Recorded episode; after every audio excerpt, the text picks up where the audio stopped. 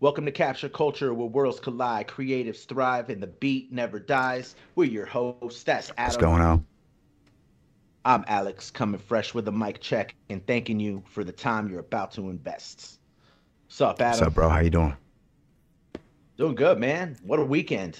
What a weekend it's been. Yeah. Right? Yeah, it's been pretty eventful weekend, sir. We had two Game 7s in the NBA, two crazy Game 7s. We had Kendrick Lamar after 5 years dropping an album. Whew. What'd you think of that? A lot to unpack. What'd you think of that new Kendrick Lamar album, sir?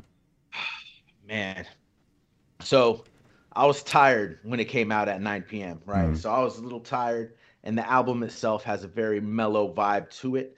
So I wasn't digging it at first listen, man. I listened to it, and I was kind of like surprised. I was a little disappointed because it wasn't necessarily what I was expecting or what I wanted. What were you kind of expecting? More like Dr. Dre beats? Like what?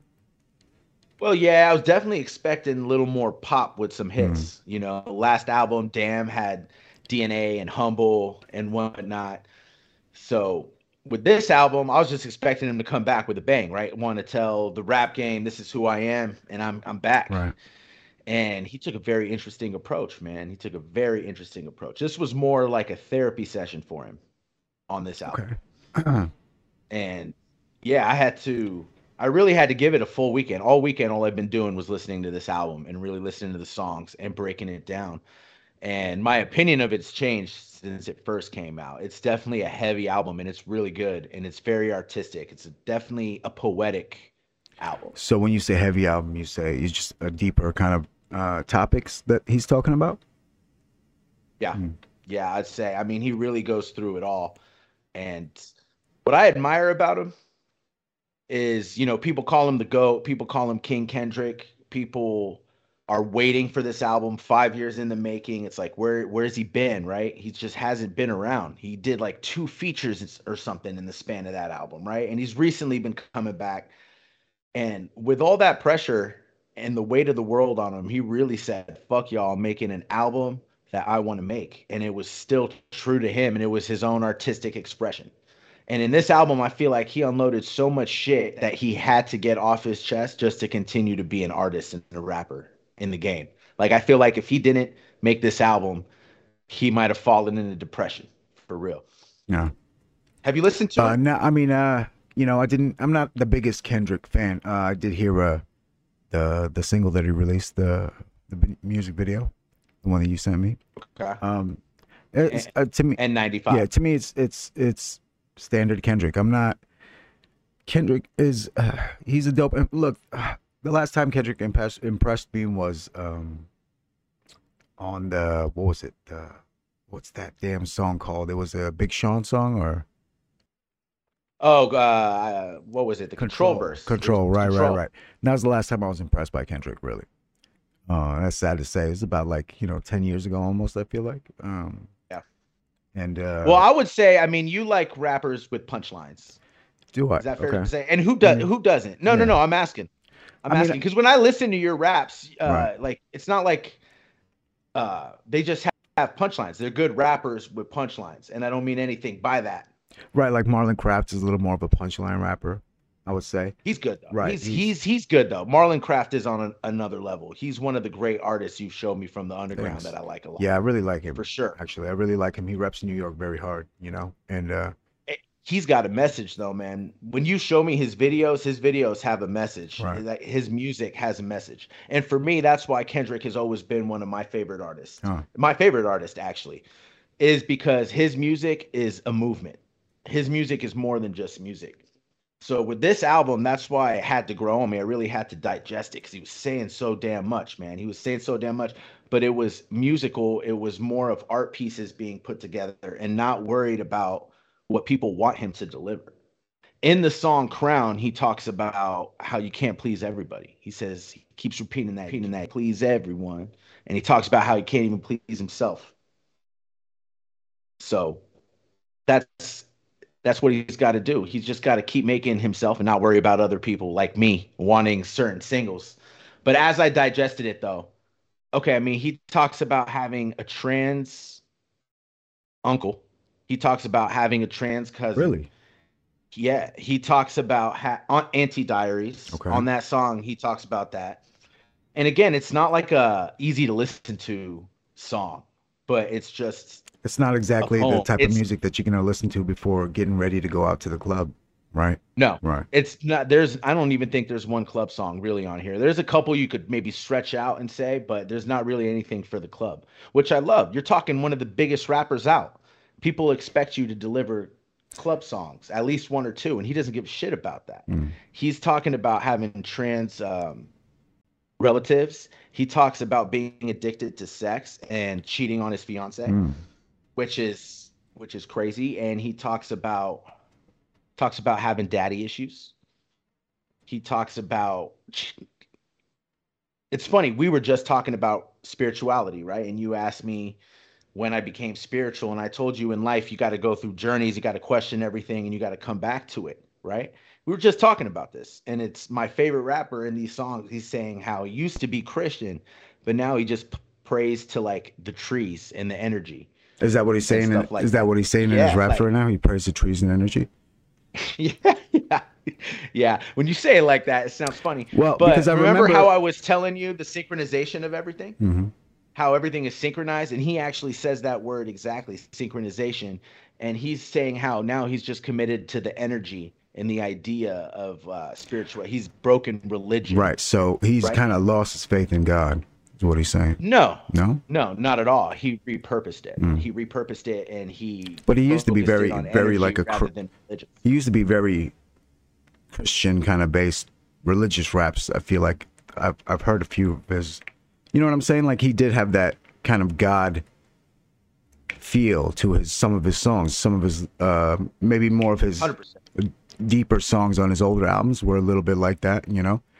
Sure. And even on this album, too. But what I'm saying is he calls it transformation. He says he's transformed. And you could just hear... What you hear is a man who's been through a lot in the last 5 years. You hear his traumas. He talks about his traumas. He talks about getting beat down. He talks about... his low self-esteem and all of that, and family members suing him and dealing with all this shit. And you realize that these 5 years, he's really just been going through it. And he made an album that just talks about that, and he exposed that. And I think it's so cool because when people praise you, when you have that fame and you have so many people praising you, you know, you got rappers that go on IG with money stacks to their ears and diamonds and all this stuff, right? What does Kendrick Lamar do? He humbles himself and just shows us all he's human. And it's kind of crazy. It's really, it's very introspective album. It's not my favorite album of his, but it is a good album. And all in all, I think it was a good outing. Okay. I think he's got more in the tank, and I do think he's going to be releasing more music, not taking so long in between albums like he did with... So as a Kendrick fan, right? What number do you rate it? Like 1 through 10? What's the rating? Oh, like a rating on this album? 10 being the best. 10 being the best. You know, I would say it's a 7 because it's good, but it's kind of a hard listen. It's kind of a hard listen. All right. How much of the album are you gonna, put on repeat? Really? You know, like how much of the album are you gonna listen to again and again? Like, which song on there really grabs you by the ball? Let's go through this. You know, I do like "United in Grief" right off the bat. It's different. N95 gets me. Die Hard is kind of like everyone's main single. Father Time is good. I honestly, all these songs started growing on me as the story is told and the songs and the concepts sink in. Rich Spirit's okay. We Cry Together was the domestic violence song. And when I first heard this song, it was so hard to listen to because it's literally, fuck you, bitch, fuck you. And that's the hook. They're screaming at each other back and forth. And it's like, yo, man. Your daddy ain't shit. Time, my mama ain't shit. You know, like, have you heard that RZA song? Yeah. Oh, yeah, for sure. Yeah. So, like, the first time I heard that song, it was just hard to listen to. And it wasn't what I wanted after 5 years of missing out on Kendrick Lamar, right? But now I actually, like that song. That's one of the songs I like. But will I keep going back to it? Maybe not, but it's a good message there. It's just like a battle of the sexes song. It shows the perspective from a man and a woman. Purple Hearts is dope. I like Purple Hearts. Can I just say, like, how often do you listen to music, though, for the message? You know what I'm saying? Like, how often? I understand that Immortal Technique is a good message kind of giver, you know. I feel like, but I'm not bumping Immortal Technique all the time. That's kind of my problem with Kendrick, is that he's just kind of preaching a little bit too much. And then again, I feel like he's not preaching to me. I'm not the crowd that he's looking to reach, you know. So no, for sure. No, I would agree with that. I would agree with that. Yeah. But that's you. Yeah. You know, for the most part, the masses want substance. Right. In their music. Right. You want substance. I mean, it's not like I'm not criticizing what you listen to. You're just looking for a different type of substance. You want punchlines. That's why I kind of say you just want like easygoing raps to just bounce to in your car. Right. And I wanted that too with this album. That's why I was like, it took me a while to digest it because it's not what I wanted. But that doesn't mean it's not good. I really had to kind of put what I wanted on the side, and I had to listen to what he was trying to say as an artist. That's what separates artists from rappers. Mm. Those with a message and a substance and a movement, and those that don't have that, you're just a rapper. And rappers talk about that all the time. And if you're going to have real fans and keep selling out these shows, it's because people identify with you and relate to you, and they love the message that you're about, and they support you. And that's just how it goes. Yeah. You know, so for me, you asked me a question.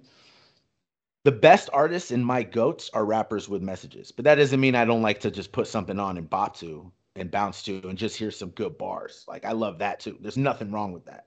But the goats have a lot of intricacy, and they put a lot of thought into their rap and as an album as a whole. All right. So not just putting out songs, right? Not just putting out songs, putting out an album. Well, putting out an album nowadays, right, is a little bit of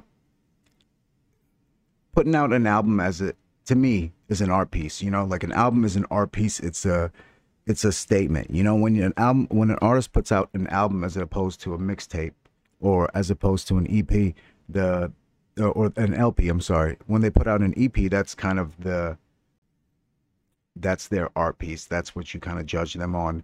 And I feel like as artists go on, you kind of expect them to always be releasing the same type of music that they used to do. You know, like you want their music to sound like the album previous, you know, but if that was the case, then that artist sucks because that artist is not growing. That artist is not evolving as an artist, you know. As they kind of go on and make music, you want them to experiment with different styles and different sounds of music. For instance, like A$AP Rocky, he does that, you know, or Tyler, the Creator, he does that, you know. They've got this kind of real artist kind of feel about them, you know, as opposed to like, I feel like 50 Cent is more of like just a rapper. Okay, yeah. What do you think of that? No, am I just? Well, 50 ain't making no music, but yeah, no, you're right. You're absolutely right about that. I mean, 50 is a rapper. 50 right. He's semi-artistic. I mean, he definitely has the backing of that, and he's a fucking brilliant mind. 50 knew what he was doing, came in and took over the game, right, and changed the game. You know, I consider 50 one of the GOATs, and I wouldn't even put him anywhere near even the top 20 lyricists. Yet he's a GOAT to me. Tekashi 6ix9ine is more of a, I don't even feel like he's a rapper. I feel like he's a good video editor, you know, and like he's got these good kind of videos that he puts out there. But an artist, I feel like they're all artists, really. They're all artists. I don't know. I wouldn't say that. I wouldn't say not all of them, man. Not all of them put as much thought and effort into albums and singles and take pride into it. You know what I mean? They, to a certain extent, they are. Making music isn't easy, and until you've tried, you really can't criticize it. And you know, you really got to give everyone their due. Listen, you really got to listen to it and listen to what they're trying to say. Right. And I think the best artists are people that have something to say and relate to people. Mm. What would you rate on the scale compared to the rest of Kendrick's albums? What would you rate this album with his rest? Like this would be number 2 after a Good Kid, M.A.A.D City. Like, what would the rating be? To me, this is my least favorite Kendrick album. Okay. Well, as of right now, it is. It's my least favorite.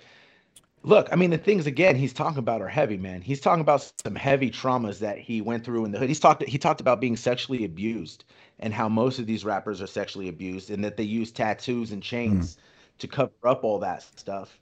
And he's talking about how before we judge them for how they move, you gotta like see them for how they're coping with all these traumas. And it's definitely for the Black community or for people that grow up within poverty and within the hood. It's for them. It's mostly for them. But you could take pieces of that and relate it to your life, just life being hard or having dad issues or whatever the case may be, or having your addictions to things and vices. Right. He's fallen victim to that himself. So it made this album made him very human, but still my least favorite. More of like an album he created for himself as opposed to an album he made for the people. Right. Yep. Yeah. Yep. But it is for the people, because when I'm reading the comments, you know, we all like to read the reactions in the comments. People are loving it. People are loving it and they're praising it. And to me, that's even awesome for me, because I do think he's the GOAT. Whoa. And I do think that, and it's awesome for me that even though it's not connecting with me in that type of way, he means a lot to a lot of people right now that are listening to this and relating to his message. I mean, I imagine there's an audience that he's hitting with that, you know, is connecting to it. But what are the critics saying? Like, what are the like the magazines or the websites saying about it? Album of the year. Oh, really? Fire. Really? All that stuff. Okay. Yeah. No, look. It really, if you really look at it, man, from a standpoint of an artistic piece, it's dope. Look, the best rapper out right now to me is like Benny the Butcher. Benny the Butcher's coming with some fire, right? Vince Staples just released an album. Ramona Hill Broke My Heart or something like that. That's actually a good album, bro. Chill vibes. Ramona Hill, that's the girl that they write books about, right? Ramona Park. I'm sorry. Ramona Park Broke My Heart. I think Ramona Hill. Vince Staples. Okay. You know, I've been digging the Benny the Butcher lately as far as just hard raps.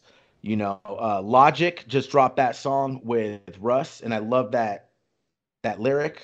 It's not gonna be our official lyrical miracle of the day, but he said, what did Russ say? He said, I had a nightmare last night that I fell asleep on myself. Oh, snap. That's a good My God, man. So, look, when I praise Kendrick for the album he dropped, that's not to say, man, that there's not artists dropping good music right now, right? Right. But for me, this Kendrick album is last. Then it's To Pimp a Butterfly. And then it's DAMN and Good Kid, M.A.A.D City's at the top. The top, right. Okay. Wait, you know what? I'm forgetting Section 80. Section 80, that goes third. Section 80's third, DAMN second, Good Kid, M.A.A.D City at the top. That's why, to me, Kendrick's the GOAT, man. He's never missed with a project.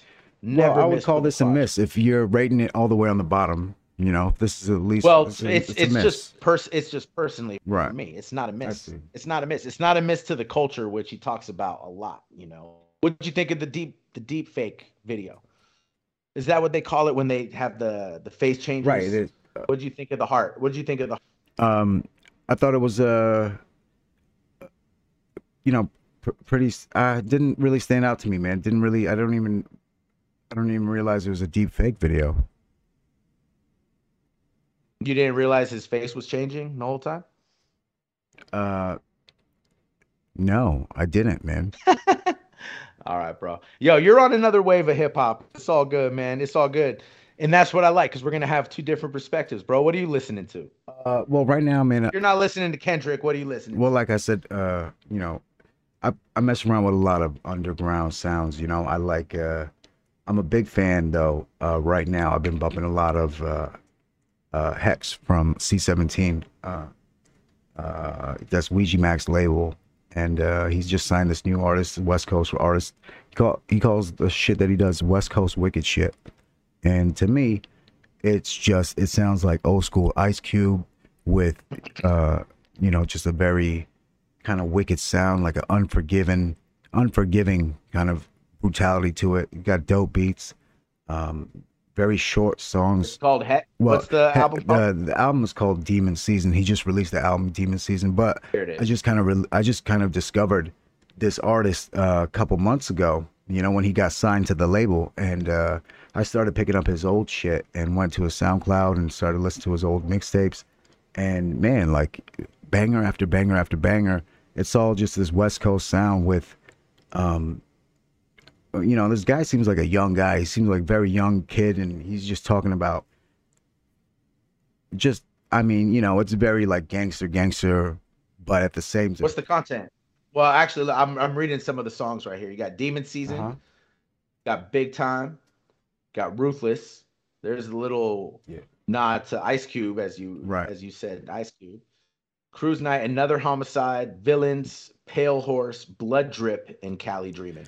Right. Like Cali Dreamin's about, you know, living out in California, West Coast. And then, you know, like beaches made of cocaine type shit like that. Villains is the single on the album. And that's the one that features Ouija Mac. And it's a banger, man. It's just every time I hear it, I can't help but dance and sing along to it. Actually, I turned the album on and I just listened to it all the way through. It's a pretty short album, but it's definitely 25 minutes. It's 25 minutes, yeah. It's very short, but it's a good listen, man. It's a great listen, and you know, it might be. I know that you're not the biggest ICP fan or the biggest Juggalo fan, but to be honest, it really doesn't have that. It does have that Juggalo flavor, but it's not.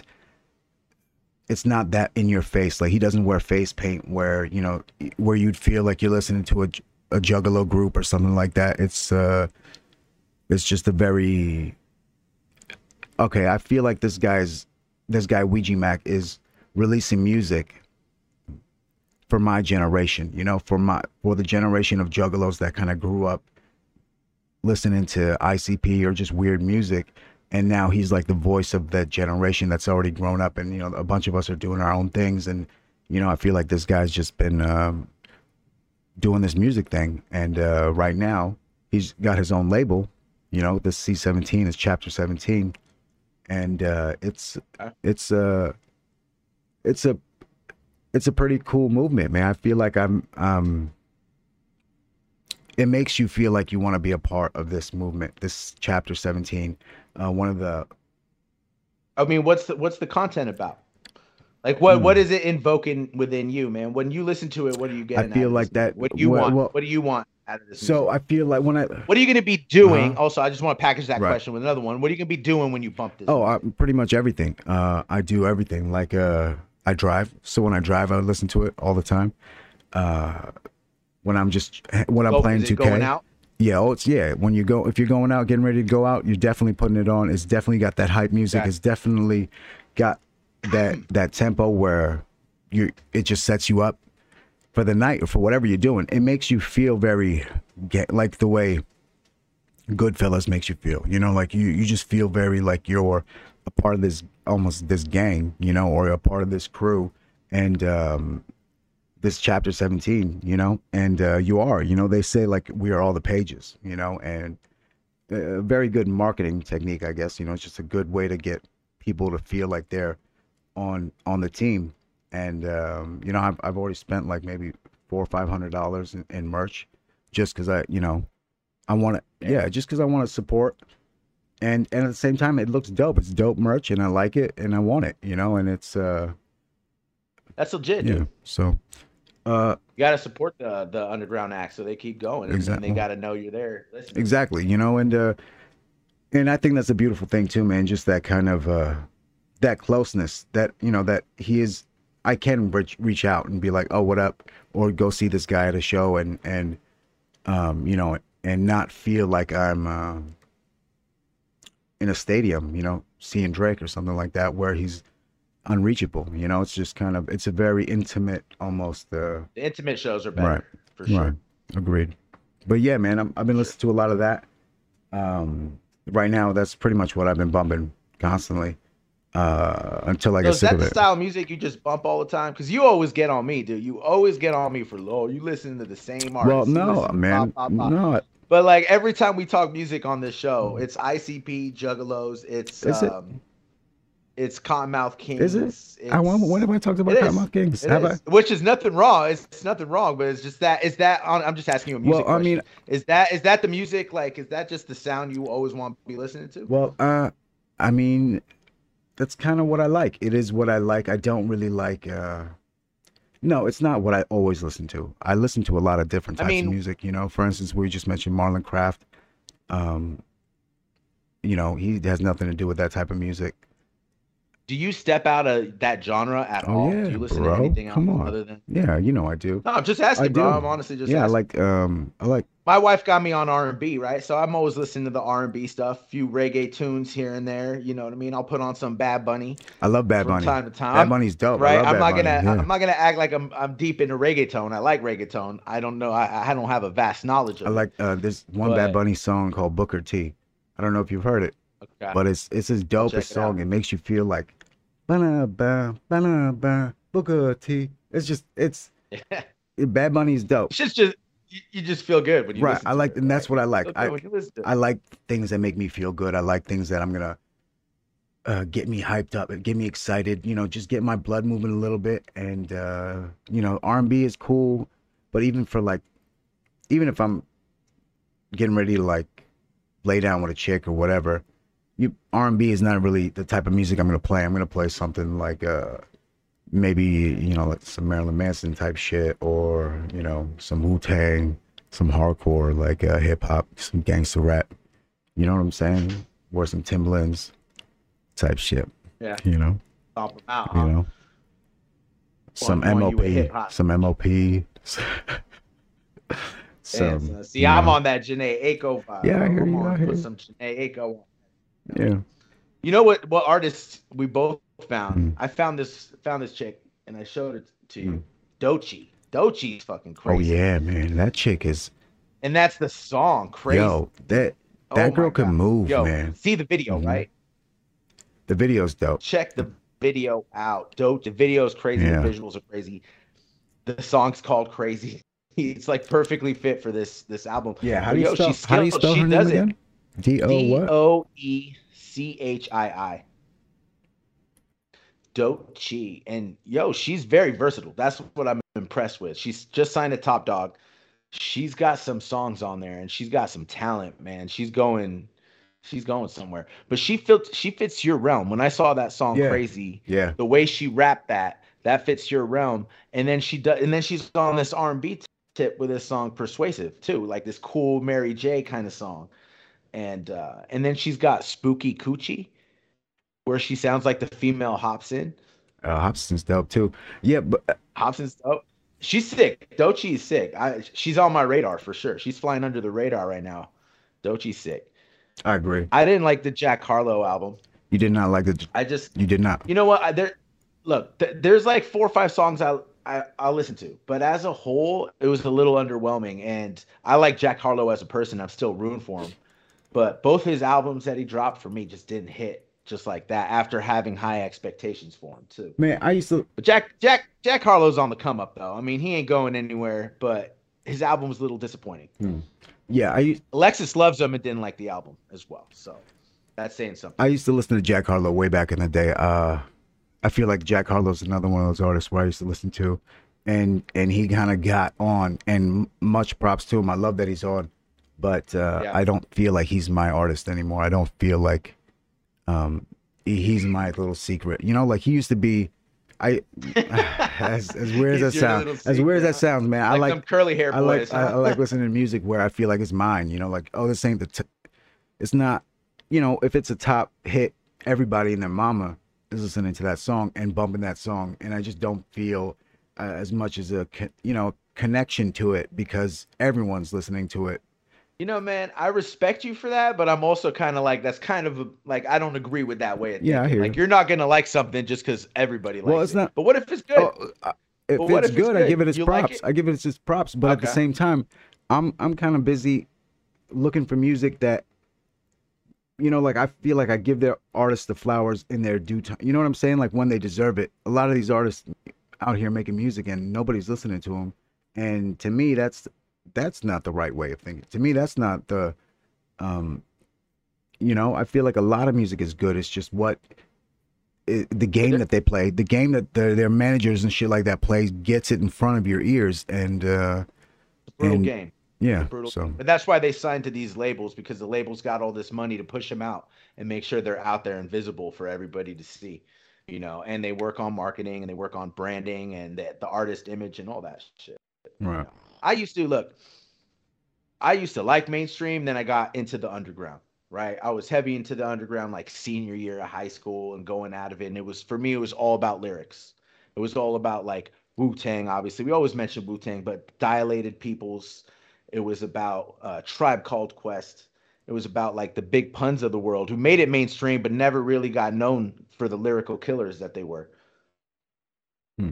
Right. And it's about the atmospheres of the world. And I listened to all that, and it was, and I thought mainstream was trash. Right. And this was probably the time where 50 was dropping The Massacre. So it was all around that time, and hip hop was changing mainstream too, because 50 changed it mainstream. And I came back to it, and then I came back around to looking at some of these big acts and realizing like, no, man, they're mainstream because they're fucking good. Right. And then when the Wu-Tang starts signing off on them, and other people start co-signing, and the Nas's of the world start co-signing these artists, it's like you can't just overlook that. When you get a co-sign from an artist like that, you gotta even if you don't like it, you gotta at least try to listen to it and understand it. And dude, the ASAPs of the world are fucking sick, dude. J. Cole, sick. Big Sean, dope lyricist. Like honestly, listen to these guys' bars. Listen to how they compose. Right. These bars. Well, Drake is dope, right? Drake came out with that. Drake, dope. Right. Jack Harlow, dope. Right? Like Buddy. You know Buddy's on the up and up. I love Buddy. He's coming up. Dope. 21 Savage, dope, bro. Not all his shit. Like he's someone I like. I don't like all his shit. Dope. I'm not gonna lie. He's dope. Post Malone is dope. You know, Post Malone is mad dope, right? Dope, right? And these artists are sick, and they're big not because of a machine that's behind them. They're sick because they got that artist in them, and there's more to their music, and they think of their music as a whole. And like you said, they evolve. Artists evolve, and you got to keep putting out projects that are good, right? It's so hard to continue to put hit after hit out, and like as an album. Right. So hard. And you know who falls victim to it, I think, is Drake, because Drake is arguably the GOAT, but I feel like he's forced to put out all this music, and his music is a little diluted. It starts losing its heart. I feel like though that there is a lot of artists out there that are just as dope. Okay, for instance, let's talk about Drake, okay? And then let's look at XXXTentacion. You know, like he became dope because Drake kind of put him on, right? But at the same time, Drake is kind of... No, Drake didn't put him on. Well, the reason why I heard of him was because he... Triple X called out Drake beefing, for biting right, his exactly, shit. Exactly. And not beefing, but biting his shit. He was biting his shit, and then because of Drake, I heard of him, you know? Like, I heard of him because of Drake. And to me, you know, an artist like that is so much more exciting than what Drake is doing, you know? I don't know. To me, Drake is just kind of... I'm tired of it. I'm done with it. I'm just like, all right. Well, the last album wasn't good. But Drake, I mean, he's got a team behind him trying to make this shit dope. Drake's, when he's on point, he drops sick ass shit. Nothing was the same as one of the best albums ever made, arguably. Nothing was the same. I mean, you can't, when you give us a classic like that, we know what you're capable of, right? Right. But let's talk about the guy he beefed with, because he just dropped a new album. Pusha T. Uh-huh. It's Almost Dry. Ooh. How was that Pusha T album? How'd you think? What'd you think? Oh my God, dude. The Pusha T album is sick as fuck. And as much as I love Kendrick Lamar, This is the first time Kendrick's ever dropped an album where I say Kendrick doesn't have album of the year. Pusha T got it right now. Pusha T got the rap album of the year. Really? Rap album. I haven't listened to the album yet. And but if you're saying if it's album of the year, I got to listen to it then immediately. Six songs produced by Kanye, 6 produced by Pharrell. Oh, those are dope. Those are dope producers, okay? The production is unreal. The beats are pretty standard. The like what is kind of fire. Like so one of my favorites, and it's a simple beat, but it's hard, is Just So You Remember. Okay. Just So You Remember Who You Dealing With. He's got these sick like drums going in the back, like a slight drum duo. Oh man, he just kills it, and he comes with these aggressive animal flows, bro. And then Call My Bluff, fucking fire. It's hard, dude. This is one of the hardest albums I've heard in a long time. Okay, Call My Bluff. Let the smokers shine, that's another good one. Neck and Wrist was the main single with Jay that got all the radio play, which is hard. Diet Coke was hard. Open Air, hard. Scrape It Off with Lil Uzi. That song's dope. Okay. Pusha T, man. I was impressed. when I heard it, this shit was on repeat for me, and it was just, it's just easy to listen to, and it's rap. You know, what I like about Pusha T, man, he kind of remains gangster. You know, he stays gangster, and he doesn't change much. You know, he wears the same old shit. He kind of's got the same braids he's always had. Pusha T, it's just polished up each time. Right, and then he's also got like dope producers behind him, like Kanye and Pharrell. And you forget sometimes when you listen to Pusha T, you forget that he has such like a mainstream appeal. You know, you forget that you're listening to an artist that's just all over the place, you know, like with good music, or you know, just on different, all these different interviews. You forget because you think you're listening to just a street artist, man. He dropped this album and it made me go look at all his albums now. Mm-hmm. It made me look at his body of work. And he's got a case, dude, to be, I mean, he's got a case to say top 10. I'm not saying he isn't top 10, but when you look at his body of work, I mean, he's top 10 out easily, when you look at his body of work now. I don't know about that. Top 10? That's out right now. Out right now. Music. Okay. Out right now, top 10 making music. I'm telling you, you start looking at his body of work, this stuff starts piling up, man. It starts piling up. Well, yeah, he's put out a lot of stuff, but this album was sick. He put out Daytona.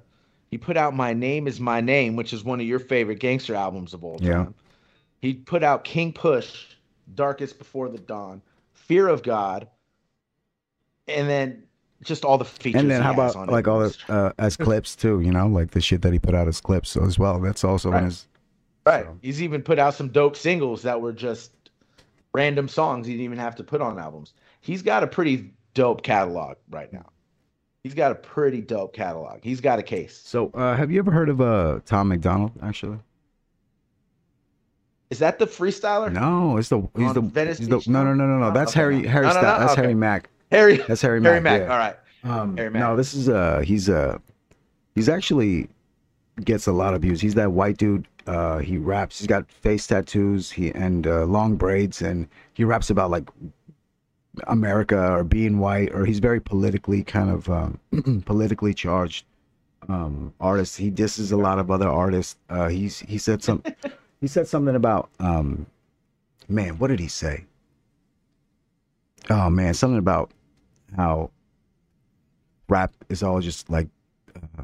Motion person, man. I don't want to misquote him, but he's the thing is, Tom McDonald is completely independent artist, and he has been releasing music on his own for his entire career, and he doesn't really upload his music to YouTube. What he does is he sells his CD straight,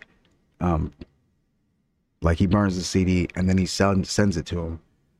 But it seems like this. That's cool. Yeah. Nostalgic. But now he's selling millions and millions of copies, and he should be #1 on the Billboard kind of thing.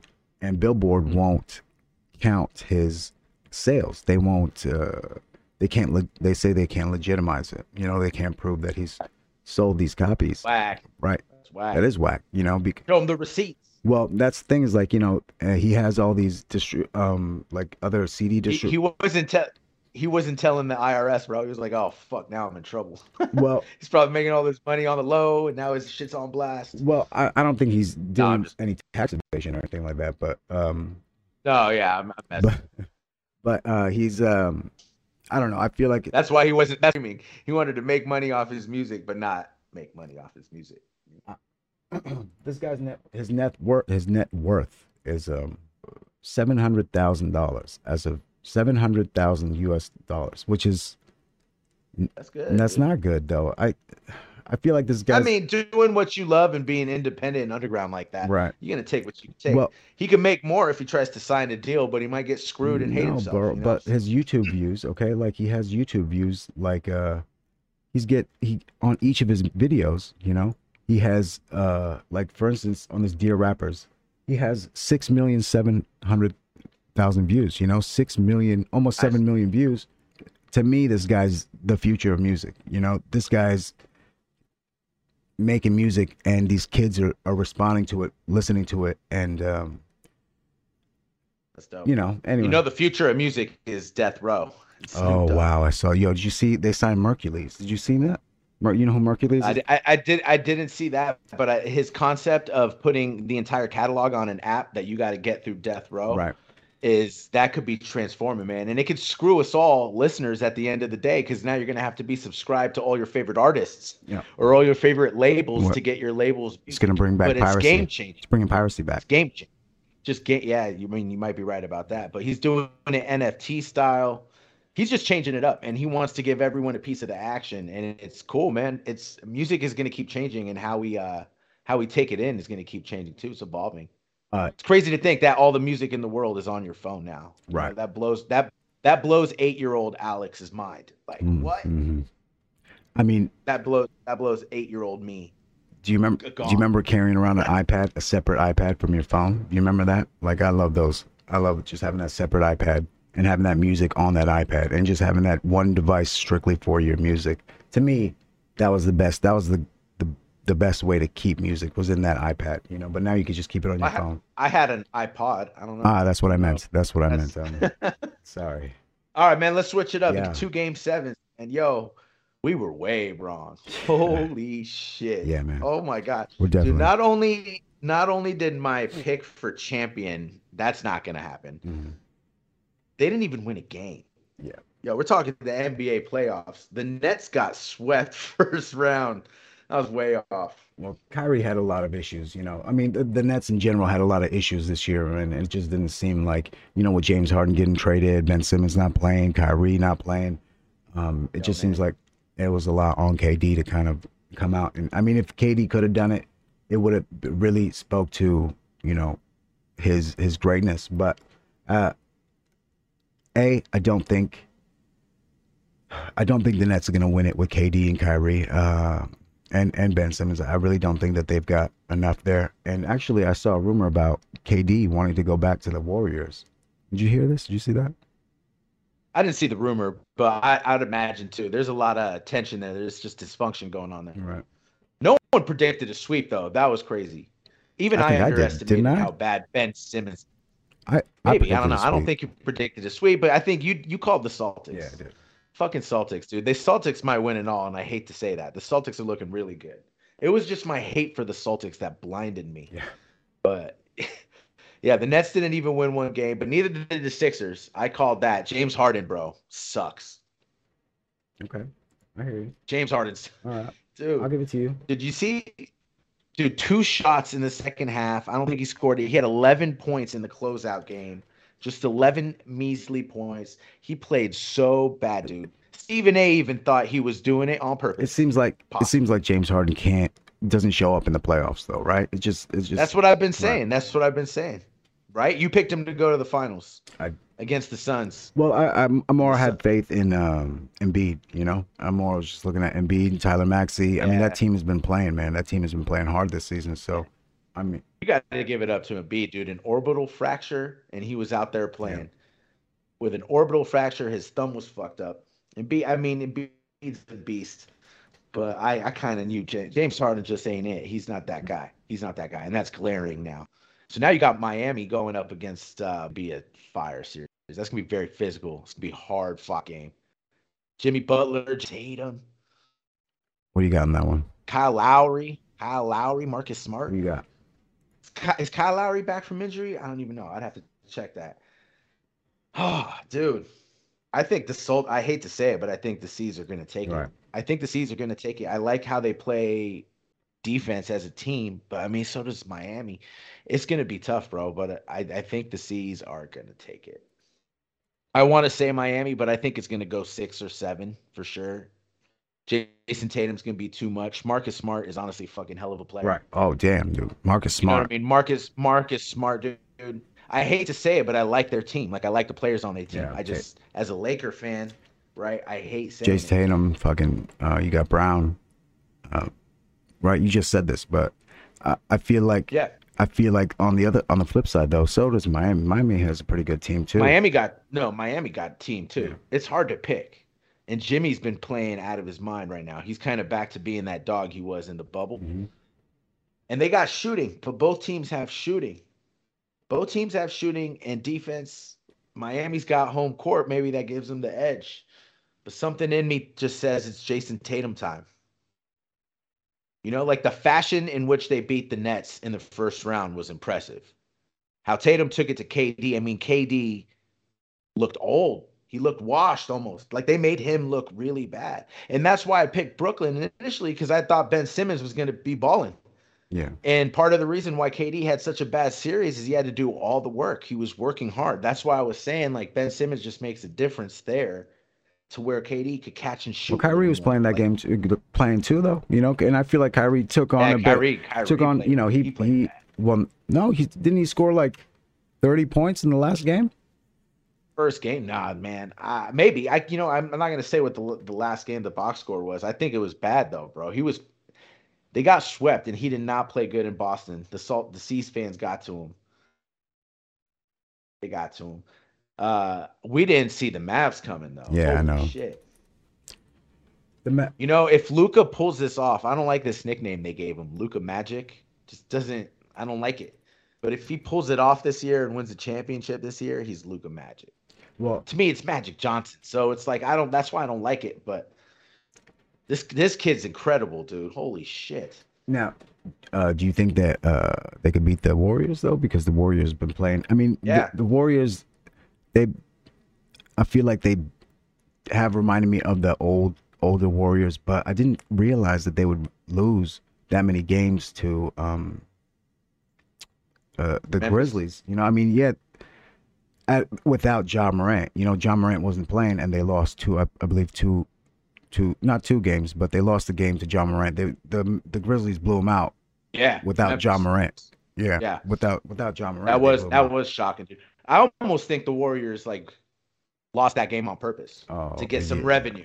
This is what I'm thinking. I mean, that's just what I'm thinking. You know, they didn't make the playoffs last year, and then the year before that was COVID, and they didn't have fans in the stands for a lot of that. I think the team was like, "This is our chance to make a little money back." They don't have Ja Morant. Like, let's lose this game, bring it back for Game 6, and take it at home, and then not fuck around with the Game 7. You know. But at the same time, Game 6 was close. Memphis played them tough. They played them good, but then they just pulled away at the end. Mm. Like, it was almost easy. Like, Steph just turned it on, and all of a sudden the threes started dropping, and they just pulled away and won that game. But if Ja was in there, damn, dude, you think the Grizzlies beat them with a healthy Ja Morant? Because it was looking that way at times. Yeah, because I think it was Brooks and Barnes on that mm-hmm. Grizzlies team can shoot like nothing. Desmond Bane, that's the name. Right. Jarrett Jackson. And I've never even heard of Desmond Bane, you know, but since when can this guy shoot like this? You know what I'm saying? Since when, like, no one's been talking about Desmond Bane, and this dude can, you know, people are talking about how many threes Klay Thompson is getting in the game, you know, Well, you saw what Ja Morant did, because Ja Morant got most improved player, and he was like, Desmond Bane, this is for you. This is yours. I did not see that, actually. So, yeah, Ja even gave it up to him and was like, this is really your trophy, because Ja Morant was dope last year, bro. Right. So I almost think to give him most improved is like an insult to say that you were that far off last year, because he wasn't. Ja Morant was Ja Morant. Yeah, Ja Morant was Ja Morant last year, exactly. You know what I mean? He's just obviously a little better because he's growing. He has another year in the league. So Ja Morant got most. The Warriors look vulnerable. The Warriors look vulnerable at times, and they don't really have a solid big man. And I do think the Mavs have a chance. I didn't see this coming, but I think the Mavs got a chance, man. They play really good, and God damn it, the Lakers got. They didn't get Jason Kidd. They let Jason Kidd go. He was supposed to be the head coach. He was supposed to be next one up, and now he's in Dallas, and he's just fucking taking him. The coaching, you just see how coaching elevates people and teams to that next level. And the Mavs are looking good, man. Luka Doncic is a killer. Killer, and he's laughing in people's face. Right. And he's not backing down from fights. He's not, dude, you know, he looks like a punk out there, bro. He's like a punk. He's just right. He looks like a dick, right? He looks like the dick. Type of dude you want on your team. Like you definitely want that type of guy on your team, you know? Oh, yeah, yeah. Sure. He's just very demonstrative, man. You see it. His passion, he wears his heart on his sleeve. He's upset about something. Yeah, dude. I mean, Luka's just, he's sick, bro. I don't know what happened with Devin Booker in Game 7. He almost didn't make a basket. He almost went the whole game, didn't make a basket. They nearly blew him out by 50 points, dude. Nearly. Like at the fourth quarter, it was like 50 points they were up, you know? They were up by 46 or 47 at most. Couldn't believe it. But check this out. Check this out. At the end of the first half, Luka had 27 points, and the Suns as a team had 27 points. The Phoenix Suns, 27 points after one half, bro. On your home court. What the hell happened? Damn. Yeah, I don't know. I feel like what the hell happened, bro? You know what? This whole thing might come to a crash and a halt quicker than they thought. They're gonna break. They're gonna blow the Suns up. I don't think the Devin Booker's staying on that team.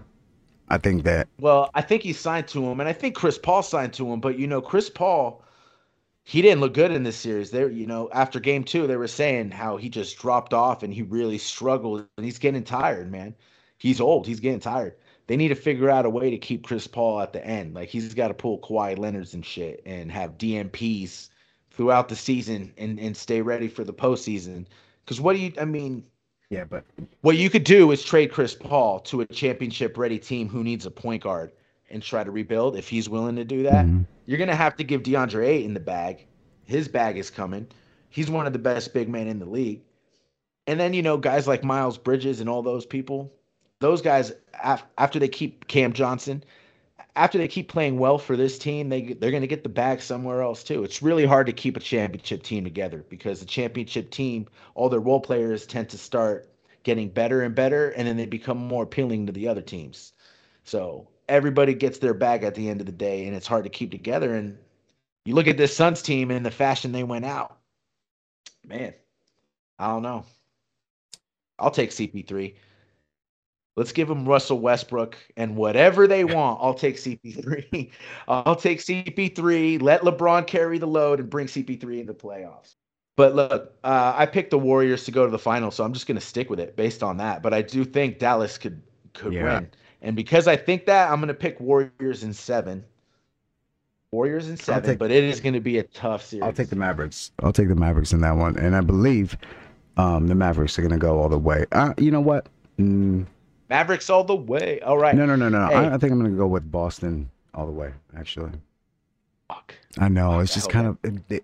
I hope that doesn't happen. They're just too hot right now, you know? I hope that doesn't happen. I'm going Warriors. I'm just going to go Western Conference. Well, they beat the previous champs, you know? They did. So it's kind of like... But you know what? Here's why. I want to switch my pick. I'm picking Miami to win. Okay, why? I'm picking Miami, and I'm picking Golden State, and here's why.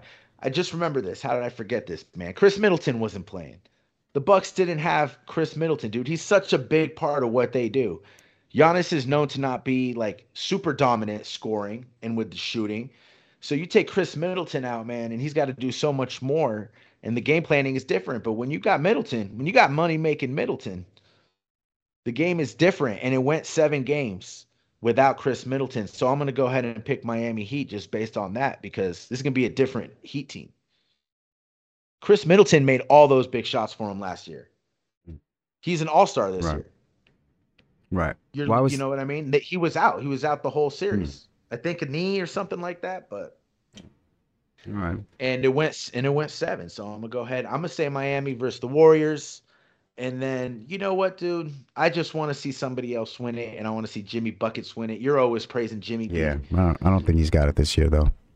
So I think Miami's going to take Boston out in 7, and then they're going to go on and beat the Warriors. Okay. All right. So does that wrap up our NBA discussion? Yeah, that's a wrap, dude. All right. I think that's a wrap in general. Why don't we wrap it up? You got a lyrical miracle? I do got a lyrical miracle for today or tonight. It's coming from the book of Prof, P-R-O-F, Prof, and from the song Bar Breaker. He says, I wave high while I'm in a cave diving day high. Coated in KY, we'll orgy on the hayride. I hustle like an Ethiopian custodian. Quick, grab the trophies. You can leave behind the opium. Executive American all the way from Derelict.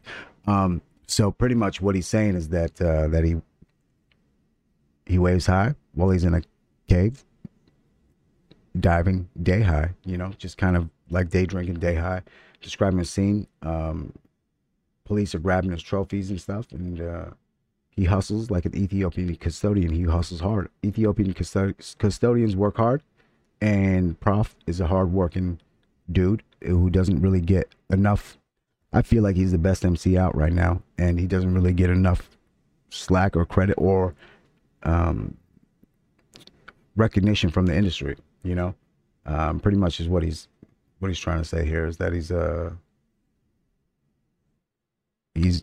a hard worker, and people aren't, you know, showing him his due, really. So word up, yeah. Prof. All right, that's the show. Thanks for listening, guys. Thanks.